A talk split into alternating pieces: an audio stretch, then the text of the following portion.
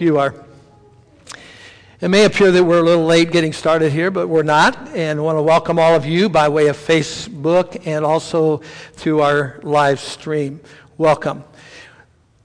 How many of you, uh, let me ask this question, I want you to give a sense rising up in your How many of you are glad that you are a Christian? Amen? You got hands up? Yep. You're happy for that. You're excited about the fact of heaven. You are excited about the fact your sins are forgiven.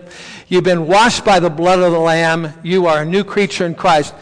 How many of you, and you can do this by giving a applaud of thanksgiving to God, how many are glad that Jesus has saved you and made you ready for his kingdom and his heaven? Are you ready? Amen? Okay. Hallelujah. Yes. Yes. Amen. I hope that joy floods your heart. I hope that joy is a part of you. Let me give you a, a statement or a statement from the Word of God that will tell you who you are. 1 Peter chapter 2 and verse 9. You could go there if you like. Uh, don't need to, but you can go there. I'll read it. 1 Peter chapter 2 and verse 9. It says this. I have it right here. 1 Peter chapter 2 and verse 9. He said, But you are a chosen people. You're chosen by God, a royal priesthood, a holy nation, God's special possession, God's own, that you may declare the praises of him who called you out of darkness into his wonderful light.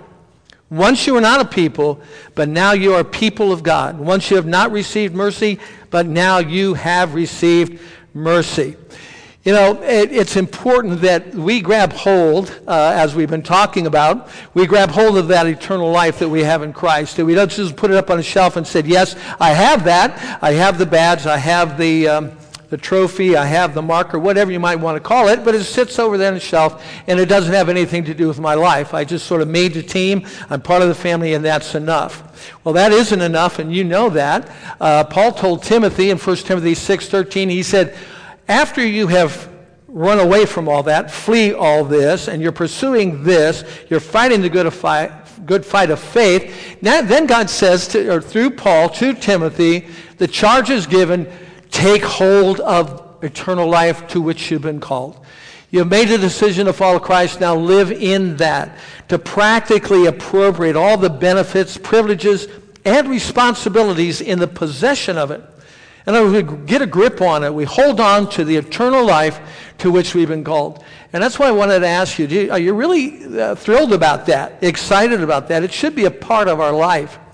I've found that what people get excited about are what people talk about no matter what it is, whether it's their sport team, whether it's their grandchild, and I can talk a lot, a lot about my grandkids because I'm excited about them. Whatever you're excited about, you're going to talk about. But how about eternal life? How about the eternal value, the eternal life, the value that God has placed within you, His life in you? Because we have a home in heaven with Him. John chapter 14 and verse 6. Many of you know this one by heart. If you don't, you should get it memorized. Where Jesus looked around at his disciples and they were all concerned because this is just before he went to the cross and they weren't sure what was going to happen. But he said, Don't let your hearts be troubled. Now, don't be full of anxiety. You believe in me, you believe in God, rather, believe also in me. In my Father's house are many rooms, many mansions. If it were not so, I would have told you that I'm going there to prepare a place for you. And if I go and prepare a place for you, I will come back and take you to be with me, that you may also be where I am. You know, I, I, again, believers, I look around at our world and I say our world is crazy. Our world is it's in a mess. But I do believe what God says in His Word. I believe that these things are happening just as God has said in his prophetic words in Isaiah, Jeremiah, Lamentations, Daniel, all through Scripture, that these things will come about. They are coming about. But in the midst of that comes this word that Jesus said, if I'm going away to get you a place, I'm going to come back and get you so that you can be where I am. That we can be in God's presence, that eternal life. But we've got to live in that even now today. And that's what uh, we've been talking about the last several weeks. that eternal life and what that means to live in his presence. Again, let me quote uh, Rabbi uh, Jonathan Cahn, who I quoted last week, about being in a, a homeland called heaven, allowing heaven to be in us, making our home. And he talked about the matter of being an immigrant, immigrant coming from uh, to America, coming to this home, and they came and we, you could hear a lot more uh, in past generations, I think, but it's happening now. Little Italy, China, Little Havana. In Akron area, there's a lot of Nepalese people from Nepal have come in. Listen to their language. You hear that language of the music where, and, and, the, and the, the smell, the aroma, the clothing of where they came from. And that's indicative of that. Philippians 3.20 says that we are citizens of heaven. We've got a new home. We don't belong here. We belong to our home in heaven. Our heart's in our homeland. That's where we are. And as immigrants formed little enclaves, so we are to be the church, the little bit of heaven on earth, right here, where we're gathered, our homes. I don't know if you ever thought about that. Have you ever gone through your house and declared it, this is a place where God's going to dwell. This is a place where we want him to be evident in everything we say and do in this house. I don't know if you've done this, but if you need to take, you need to take some spiritual authority and claim territory for God. Judy and I, early on in our property, when we bought our lot where we built our house, walked it, walked right up the pro- property lines all the way around and said, This belongs to Jesus. This is God's property. It's not ours, it's His. So we boundary out anything of Satan, any of his tricks, any of deeds, anything that took place on this land. It is now removed. But in the name of Jesus, this belongs to God. And we built our house, same thing happened. When this property was purchased, same thing happened. When this came here, we walked around and said, This belongs to God. I pray that you would enter into the authority you have and say, This place is heaven on earth. Now, I don't know about you, but our, our home hasn't always been heaven on earth. You know, we've had a few struggles along the way, of course, everybody does. But that's not its intention. We're going to go back to what we said it would be, and this is a place where God's going to dwell in our homes, in our marriage, in our children, in all that takes place around us. Our walk with God, our congregation, this congregation, a place for God, all to be a place for Him. And Jonathan Cahn's writes, people ought to hear us speak the language of heaven. Now, that's an interesting question. What does the language of heaven sound like? We talked a little bit about it. I'll touch a little bit more in a moment.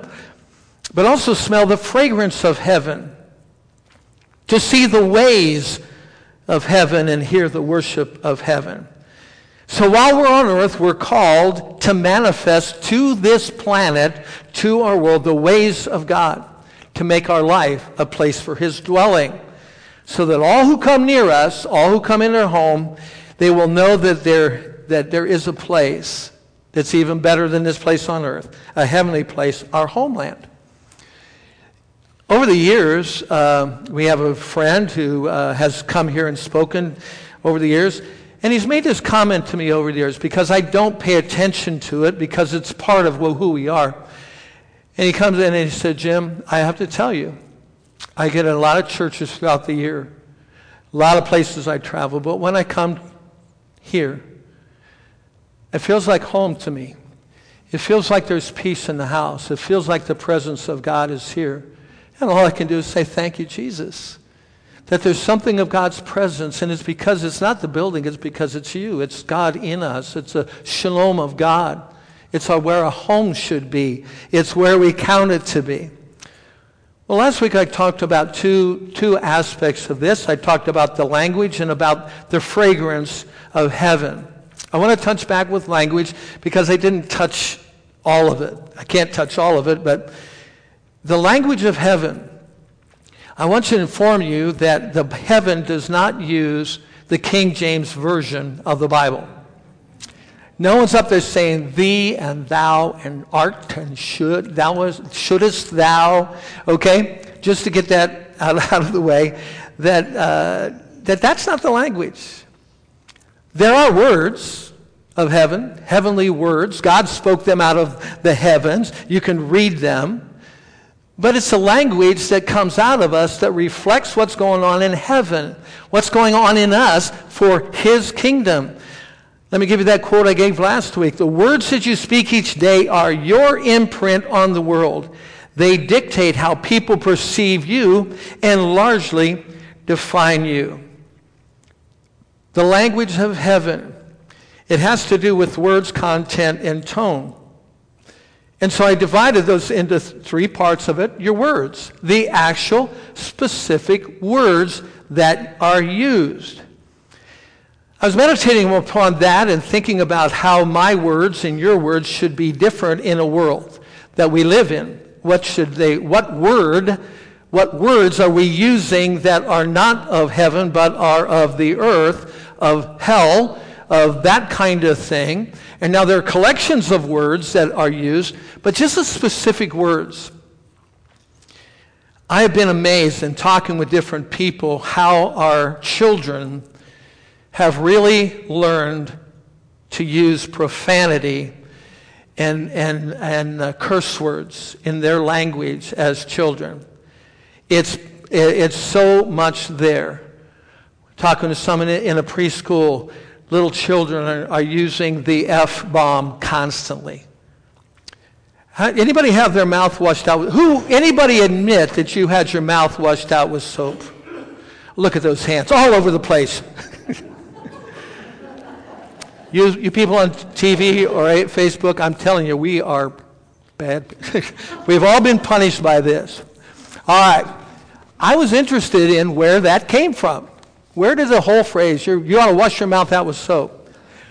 Well, I discovered that it was most, washing out the mouth with soap is most often used as a response to profanity, lying, biting, tobacco use, or verbal disrespect.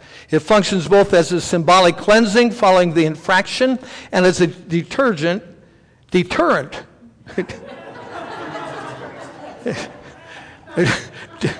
Uh, that was, I didn't, it looked like detergent. It, deterrent due to the foul aftertaste. Now, it was used commonly in child discipline or school discipline. Let me go back to 1832. One of the earliest recorded use of forcing another to ingest soap as punishment was in the 1832 Legal Examiner, in which it was noted that a married couple was constantly quarreling and that one evening on the man's return home, he found his wife intoxicated.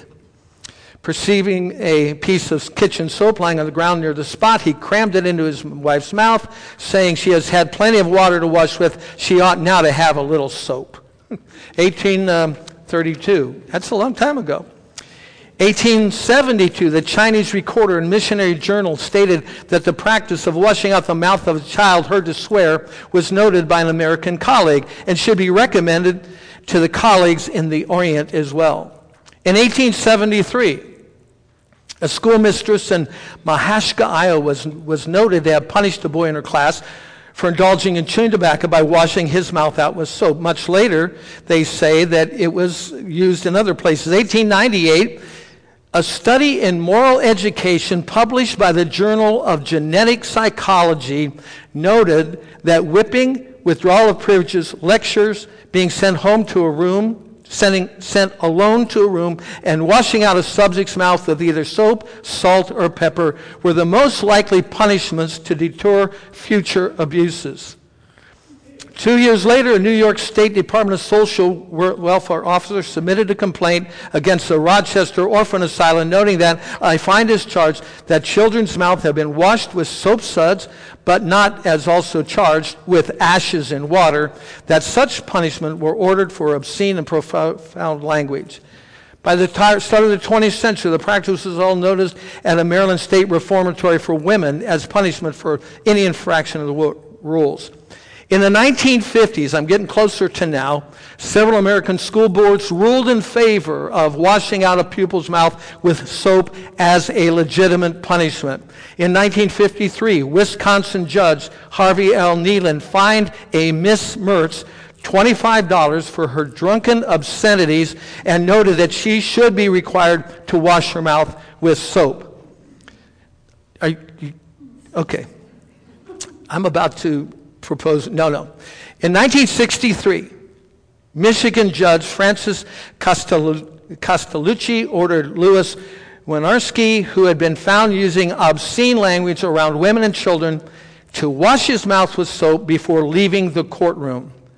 A similar case in October 1979 saw a New York resident choose to wash his mouth out with soap rather than serve 10 days in prison for his disorderly conduct and obscenities. Wow, how far we have come. Of course, soap is not made with soap anymore. It's filled with all kinds of stuff, so we're not sure what it is. I read this and I say, how far have we come in the acceptance of a language that is obscene, a language that is de- de- uh, denigrates people, words that are, are what we would call their dirty words. In the 80s, 1980s, I attended several Jack Hayford conferences, and Jack Hayford put out a very attractive, frameable uh, piece of paper called The Power of Profanity. And he said the profanity and the power of it does several things. Let me read it for you. It diminishes the creative power of mind and tongue. In other words, you substitute words without really thinking about anything of what you're saying. It substitutes brassy speech for genuine boldness. Listen to the power of profanity. It sacrifices character on the altar of acceptance. It produces abnormal responses and stifles healthy interaction. Profanity begets an atmosphere of hostility or adversity. Profanity depends on shock or crudity to establish authority or create humor. It cheapens or de- desecrates life's most precious relationship. Let me give you another one. It acclimatizes, it, it acclimates, I'm sorry, acclimates the mind to the world's spirit. It instills a reticent, a reticence to speak righteously. It erodes sensitivity towards ultimate eternal issues. What am I saying? I think it should be clear that the words that we put into our vocabulary on a daily basis ought not to sound like the world around us, but should sound like the, the language of heaven. Blessing, building up, good words, not profane. And I, I grew up in, in, the, in the construction industry. I've been around men. I haven't been around the women in the shop, but I hear that they have tongues that are almost worse than men. Have not been there, I've only heard about that. But the startling thing to me is if those who name the name of Jesus speak sometimes worse than the ungodly person who makes no claim for righteousness and just let it rip. And I've heard Christians do the same, just let it rip. Well, I just got mad and I couldn't help it. You can help yourself. Your mouth, James chapter 3, go there quick. James chapter 3. James chapter 3. If we're going to get down with this, get it where I live, how is it going to influence my getting a grip on eternal life? How is that going to be displayed to the world around me? And, and I find it just all it takes, and I've seen this so often in my own life, I mean, I've, I've observed this. I try to guard my mouth and all that, but I've observed it, that suddenly you get it with a different group, and the language can change. And pretty soon, it's not uncommon to begin to use profanity and obscenities for humor and jokes. And I've seen the temptation, men and women alike, that suddenly the topic of conversation, the words, are no longer clean words. They're words that bring about bad stuff. But it's becoming so common.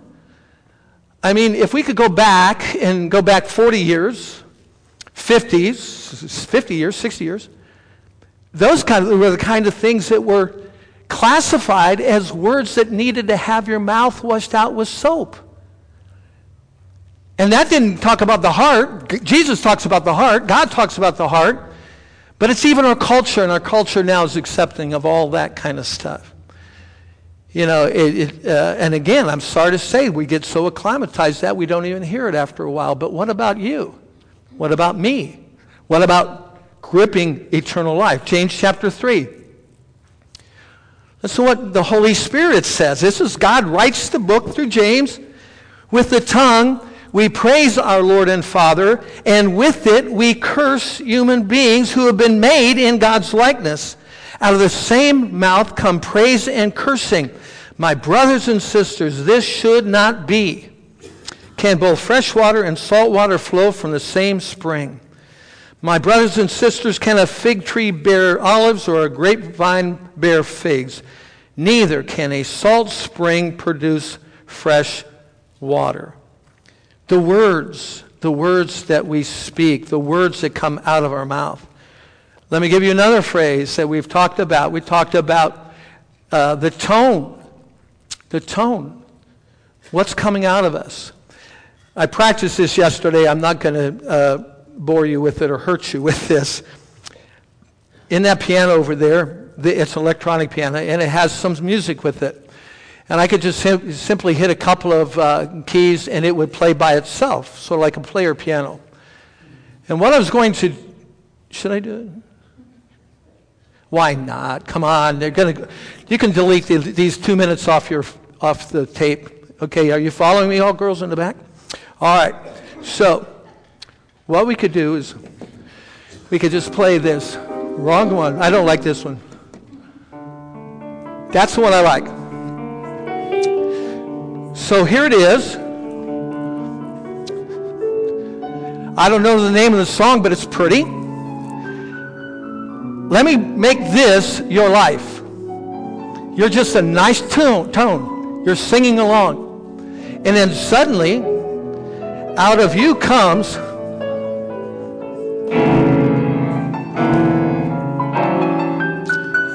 Now, what was that that just came out? Something that was not a part of the song. Something that came out that didn't belong there, right? If I have the song in the tone of heaven in me, and that noise comes out, what does that reflect? A nice little tune. But in that comes profanity. In that comes anger. In that comes an expression that the world looks on and says, What is that? What's going on in you?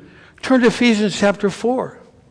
Heaven, I want my language, I want our language to be heaven language, eternal life language. Ephesians chapter 4, verse 25. Therefore, each of you must put off falsehood and speak truthfully to your neighbor for all members of one body. In your anger, don't sin. Don't let the sun go down while you are still angry, and do not give the devil a foothold. Go down to verse 29, Ephesians 4:29. Do not let any unwholesome talk come out of your mouth, but what is helpful for building others up according to their needs, that it may benefit those who listen. Let the words that we have, eternal words coming out of it that are going to bless other people. Our words, our language, that's the first thing we've talked about. The language of heaven. Let me just say, I, I will not put any rules down on what that looks like, but you'll know if you belong to Jesus when your mouth gets out of control. You know it. You might plow through the sense that the Holy Spirit says, don't do it. And after he said, maybe I shouldn't have done it, I'm sorry I did it. But why don't we learn to say, I want to get a grip on eternal life? So out of me flows life giving, blessing words. The second thing we talked about was fragrance. 2 Corinthians chapter 2. We're to God the pleasing aroma of Christ among those who are being saved and among those who are perishing. The aroma of God. The daily bread that some of you follow and read, we give it away here. yesterday, I just picked this up yesterday. I said, the sweet aroma of Christ. He said, I knew a, a rancher who lived near Lometa, uh, Texas. His two grandsons were my best friends. We would go into town with him and follow him around while he shopped and chatted with the folks he knew. He knew them all by name and knew their stories. He'd stop here and there and ask about a sick child or a difficult marriage, and he'd offer a word of encouragement or two. He would share scripture and pray if it seemed the right thing to do. I'll never forget that man.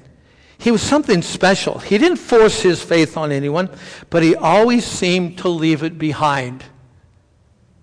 Can I say that again? He didn't force faith on people, but he always seemed to leave it behind. The elderly rancher had with, about him what Paul called the sweet aroma of Christ. God used him to spread the aroma of the knowledge of Christ He's gone on to be with the Lord, but his fragrance lingers on in Lometa, Texas. The fragrance. I remember reading this while. If you don't think that your words, your uh, influence doesn't last, and one person can't do a whole lot, let somebody smoke a cigar and walk through your house, and tell me if you, one person can't make a difference. It can make a difference. As we, before I, we leave here this one, I want to talk about maybe two things real quick. Number three, this would be the ways of heaven. The ways of heaven. The language I've addressed, fragrance, we know what that looks like or smells like as we're with people. But what do the ways of heaven look like? Ephesians chapter 2, you should be in Ephesians right now. Just turn over a page. Chapter 2, verse 1. As for you, you're dead in your transgressions and sins, in which you used to live when you followed the ways of this world and the ruler of the kingdom of the air, the spirit who is now at work in those who are disobedient. In other words, he's contrasting ways the ways of heaven, the ways of this world.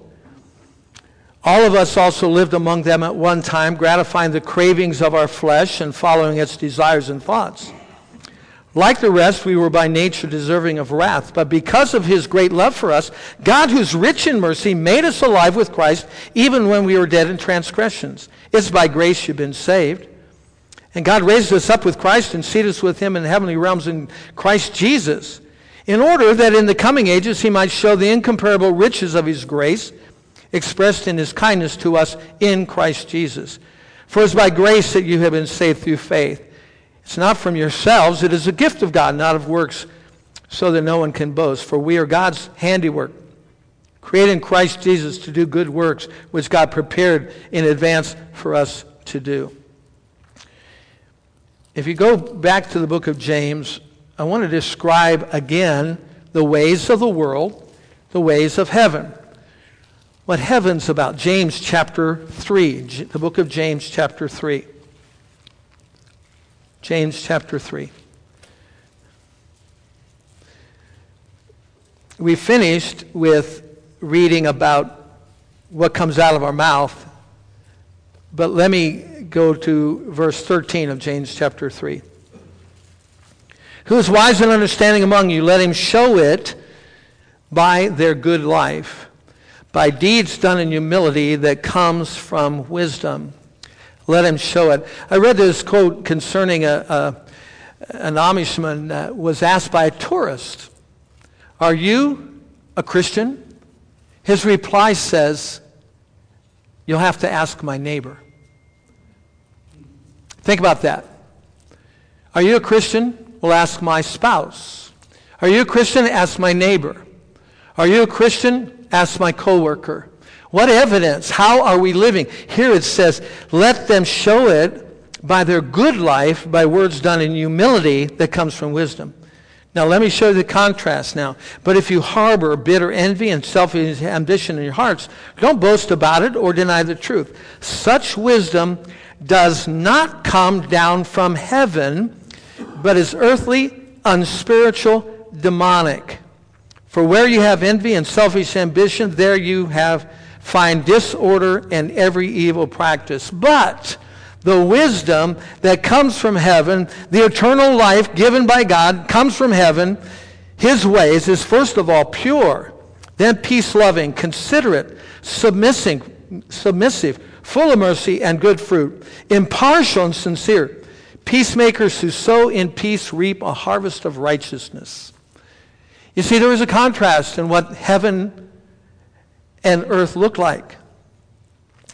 Matthew 6 9 in the Lord's Prayer, we know we could probably quote it together, but we come to a phrase that says, Your kingdom come, your will be done on earth as it is in heaven.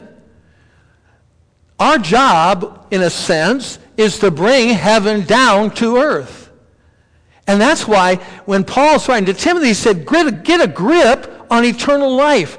Grab hold of it. Live in it. Make this part of your life. Living the ways of the eternal kingdom rather than the kingdom of the world. Ephesians 2 said you've been transferred out of that kingdom. You no longer belong to that kingdom.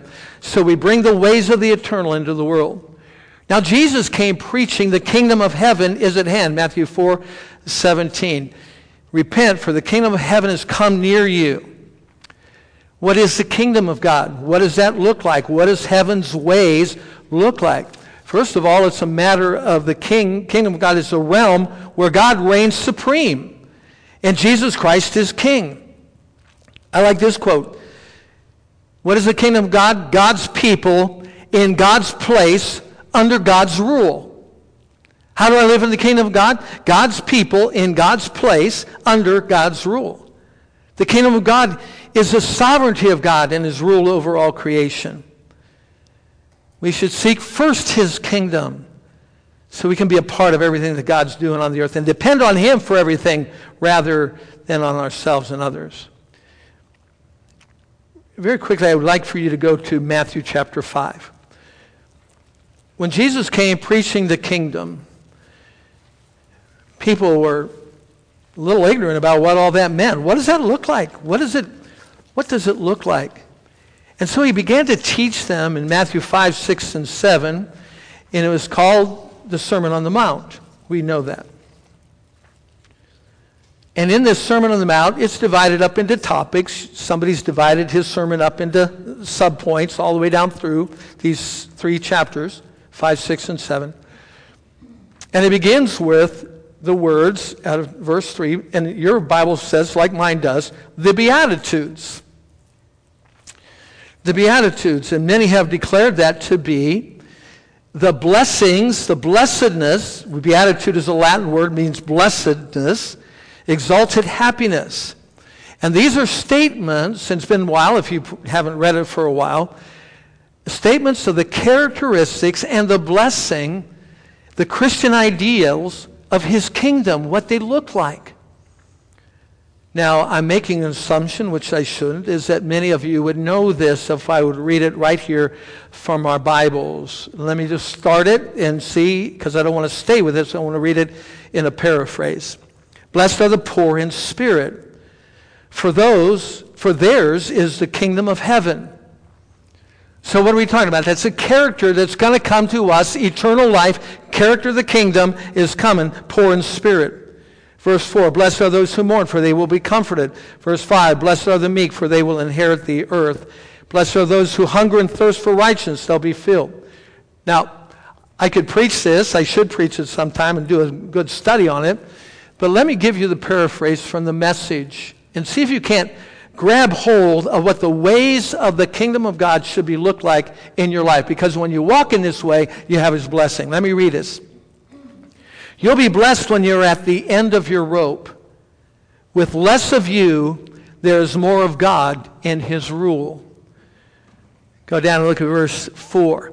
You're blessed when you feel you've lost what is most dear to you. Only then can you be embraced by the one most dear to you. 5. You're blessed when you're content with just who you are, no more, no less. That's the moment you find yourself proud owners of everything that cannot be bought. Six, you're blessed when you've worked up a good appetite for God. His food and drink is the best meal you'll ever eat. You'll be blessed when you care. Mercy. You'll be blessed when you care. At the moment of being careful, you'll find yourself cared for. You're blessed when you set your inside world, your mind and heart, and put right. Then you can see God in the outside world. You're blessed when you can show people how to cooperate instead of compete or fight. That's when you discover who you really are and your place in God's family. You're blessed when your commitment to God provokes persecution. The persecution drives you even deeper into God's kingdom. Not only that, count yourselves blessed every time people put you down or throw you out or speak lies about you to discredit me, God says. What it means is the truth is too close for comfort and they're uncomfortable. You can be glad when that happens. Give a cheer even. Even though they don't like it, I do. And all heaven applauds and know that you're in good company. My prophets and witnesses have always gotten into this kind of trouble. I like that. I like how they, he's worded it because it's the character of kingdom people. It's the character of those that have gotten a grip on eternal life. Verse 13 down to 16 is our command, our challenge if we're going to live in eternal things, the Word of God in us. You can follow along or just listen. This is from the message. Let me tell you why you're here. You're here to be salt seasoning that brings out the God flavors of this earth. If you lose your saltiness, how will people taste godliness? You've lost your usefulness and will end up in the garbage. Here's another way to put it. You're here to be a light, bringing out the God colors in the world. God is not a secret to be kept. We're going public with this, as public as a city on a hill. If I make you light bearers, you don't think I'm going to hide it under a bucket, do you? I'm putting you on a light stand. And now that I put you there on the hilltop on a light stand, shine. Keep open house. Be generous with your lives. By, by opening up to others, you'll prompt people to open up with God, this generous Father in heaven. Eugene Peterson writes that and paraphrases it in a way that I can't do it. But it's the characteristics of the kingdom. Christ's ideals, what he would like us to exhibit the ways of heaven.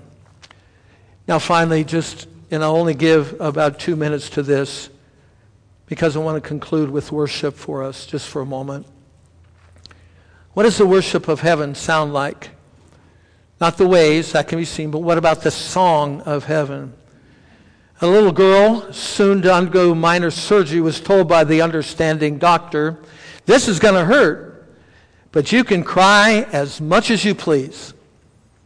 The young patient looked up at him bravely and replied, I'd rather sing. Do you remember Paul and Silas in prison? Backs beaten, in the stocks, midnight, dark, alone. What do they decide to do? We're going to sing. We're going to worship God. The early church in Acts chapter 4, they worshiped God. You see, worship. I'll probably spend more time with this because it's important. I, uh, Psalm 115, verse 8, Psalm 135, verse 18 says, Those that make them will be like them. Speaking of idols, the principle is here. What you worship, you will become like. Our worship is important to God. Our heart is to God. We worship Him. The worship of heaven, what, what comes from us? I, I so am so strongly convinced that worship is part of our life that needs to be more. Before I conclude in prayer, I'm going to ask the worship team to come. And you don't need to turn this off, Grace. So, uh, worship team, if you would come. And I want us to be led in a song of worship to God as we finish this time.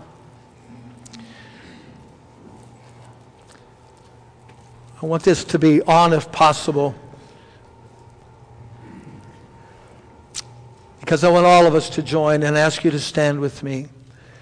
As we worship God at the conclusion of this service, would you stand with me?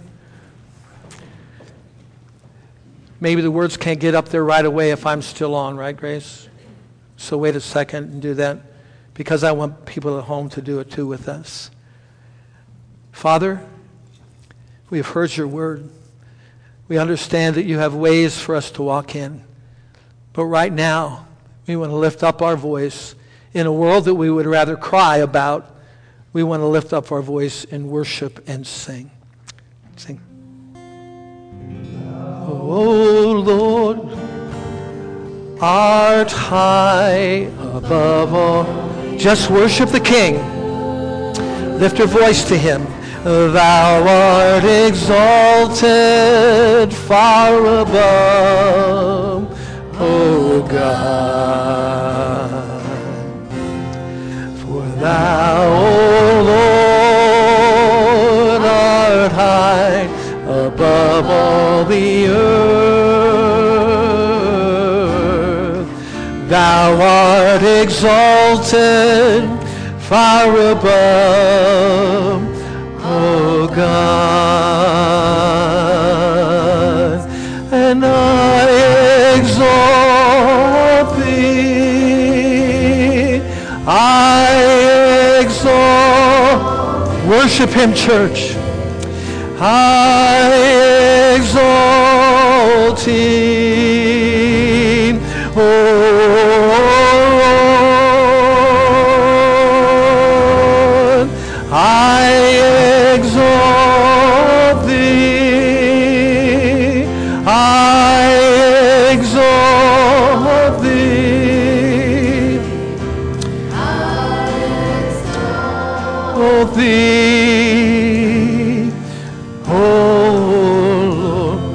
going to sing this one more time. But Father, I pray right now that all over this room, our hearts are raised to you. We can talk all about what we ought to do and how we can live. But Lord, it really is about you in us, and we worship you as our God who lives in us. Christ in you, the hope of glory. We believe that. Father, I pray that our worship might be that which will be pleasing in your sight as we lift up your name to heaven, your name in to join the, the songs of heaven. We exalt you, Lord. We exalt you, our God. May you be pleased as we pour out our love upon you. We exalt your name this morning.